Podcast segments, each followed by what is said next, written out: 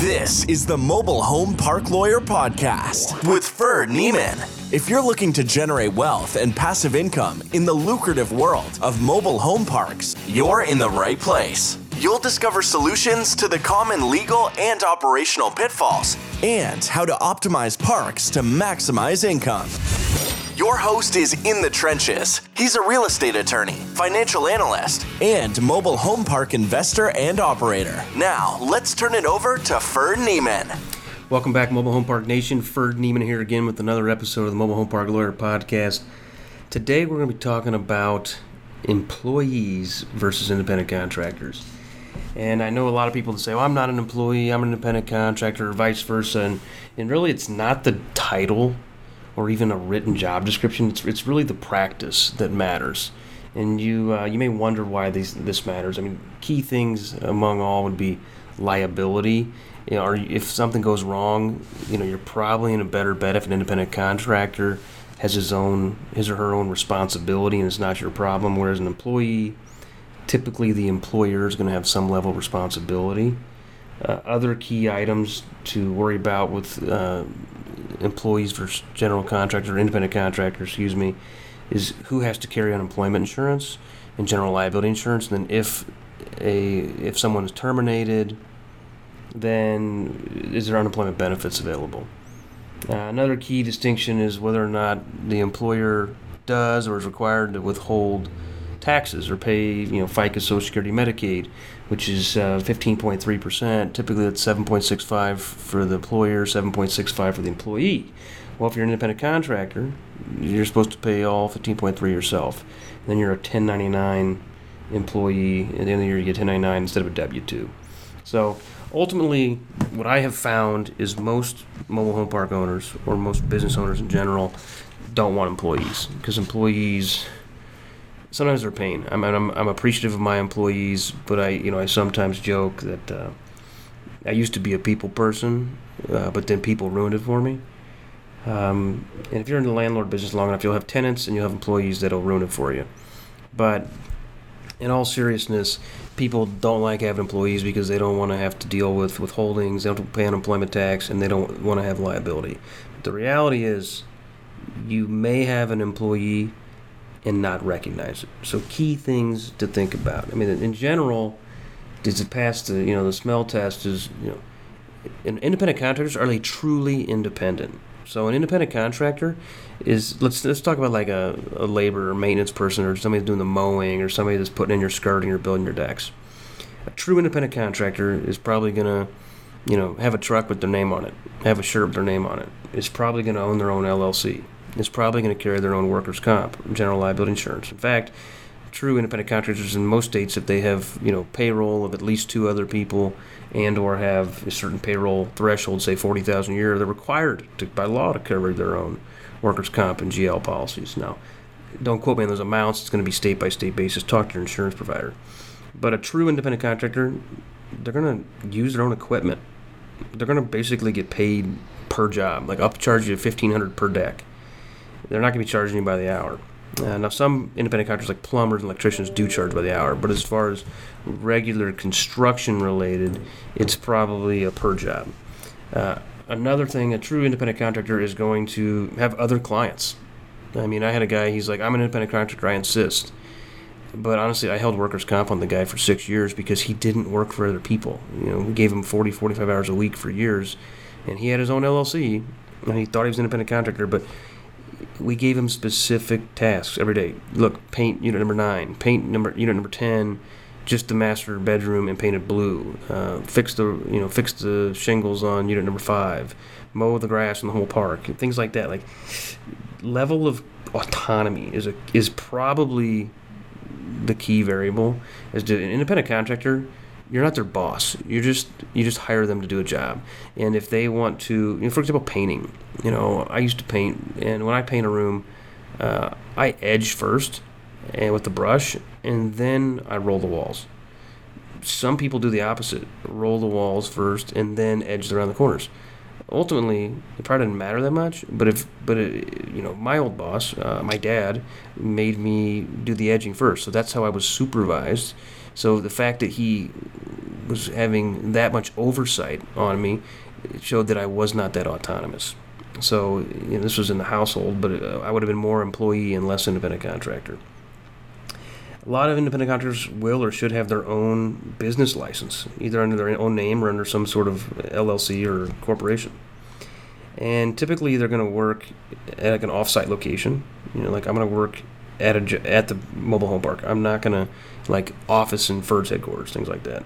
And within reason, they have their own schedule. I mean, like um, we got this painting crew that they're truly independent contractors. They have their own GL workers comp, and they schedule us in. Like, hey, I need you to paint ten mobile homes. They're like, well, I'm I'm booked out three weeks, and I'll get to them then.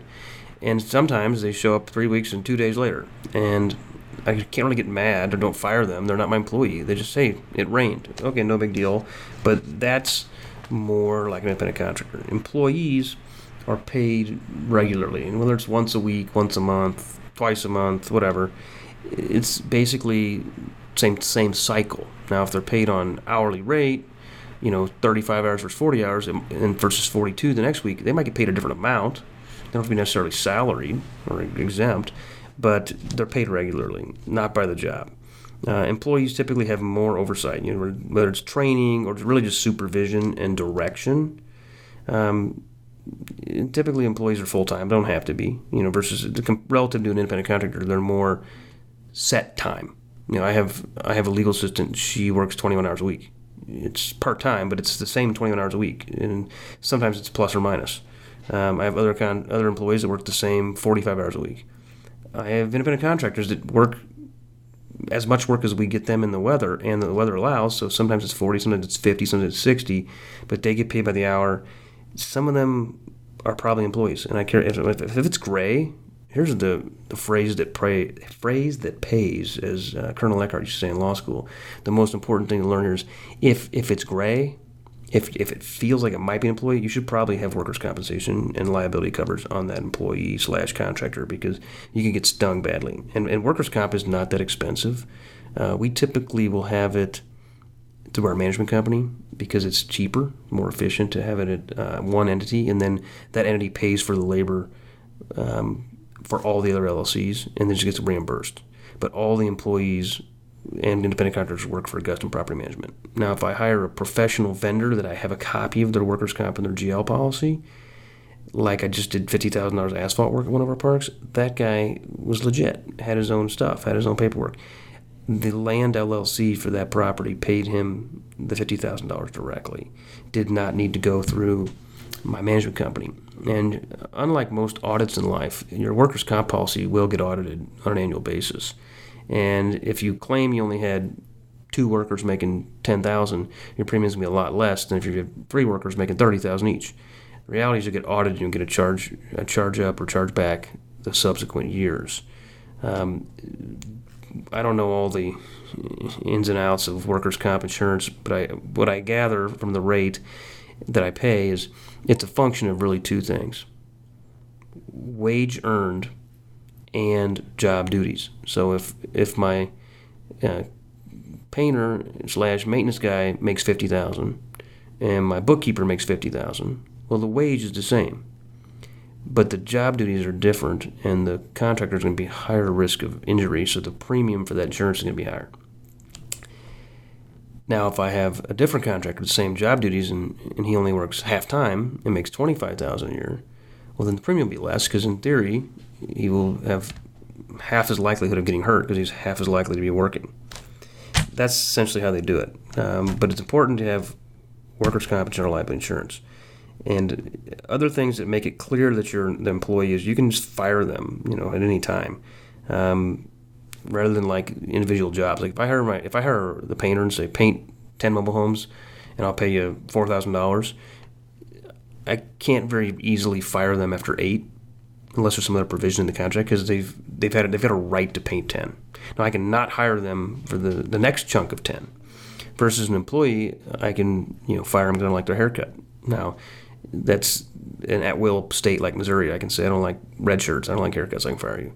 Um, other states, you know, they have more more workers' rights. You got to know your state uh, state laws on this. I used to work at Jackson County government, and we had a merit commission. It wasn't quite the union, but if you made it six months, you were off probation, and then you had rights, and I could not fire you. Now, you can never fire somebody for protected status, like because they're white, black, or purple, or you know, Christian, Jewish, Muslim. You can't you can't do that. It's obvious.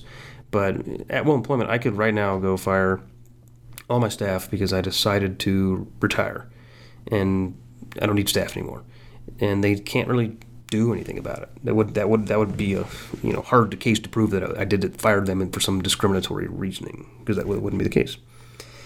Um, in general, just employees are people that are part of your regular operation, providing regular time and service under your purview, under your control.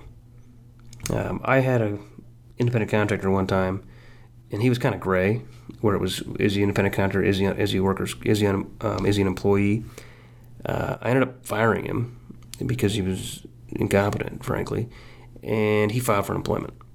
Now, he did have other jobs, and he was an independent contractor. Now, what was gray was he used my lawnmower because he didn't have his own lawnmower, so he used my tools. So the uh, Division of Unemployment Security wanted to stick me with part of his bill post employment.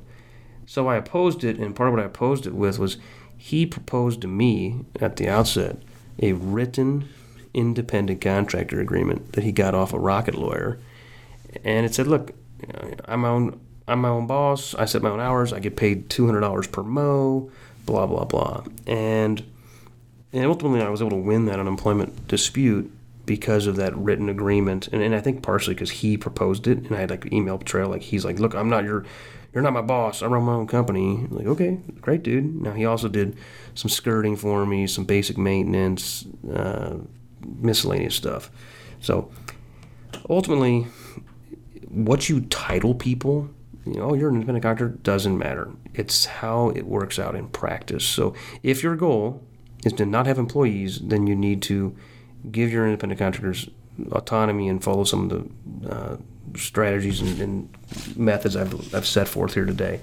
If you think they're an employee, you need to make sure you have workers' comp insurance and general liability insurance, which frankly is not that expensive. Now, if you get into more expensive trades like tree trimming, roofing, um, heavy equipment, or construction, you know, you want you, your bill will be cheaper if you have your guys classified as maintenance. If you have them classified as construction, general contractor insurance will be higher. So you got to work with your insurance company to get the classifications right, and you got to try to be fairly accurate with your estimated budget.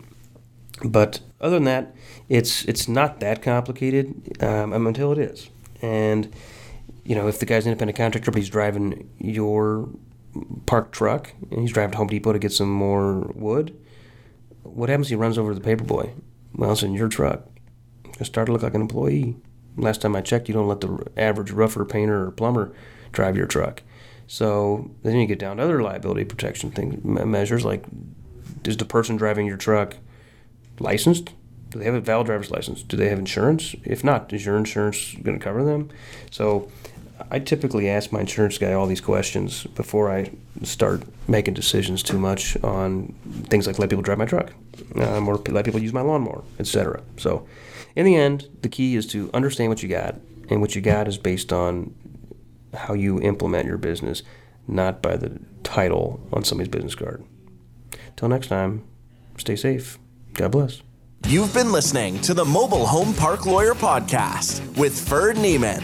Ready to learn more? Go to www.themobilehomelawyer.com for free resources and materials to help you succeed. If you love the podcast, go to Apple Podcasts, give us your review, and subscribe today. Thank you for listening. Neither the Supreme Court of Missouri nor the Missouri Bar reviews nor approves certifying organizations or specialist designations. The choice of a lawyer is an important decision and should not be based solely upon advertisements.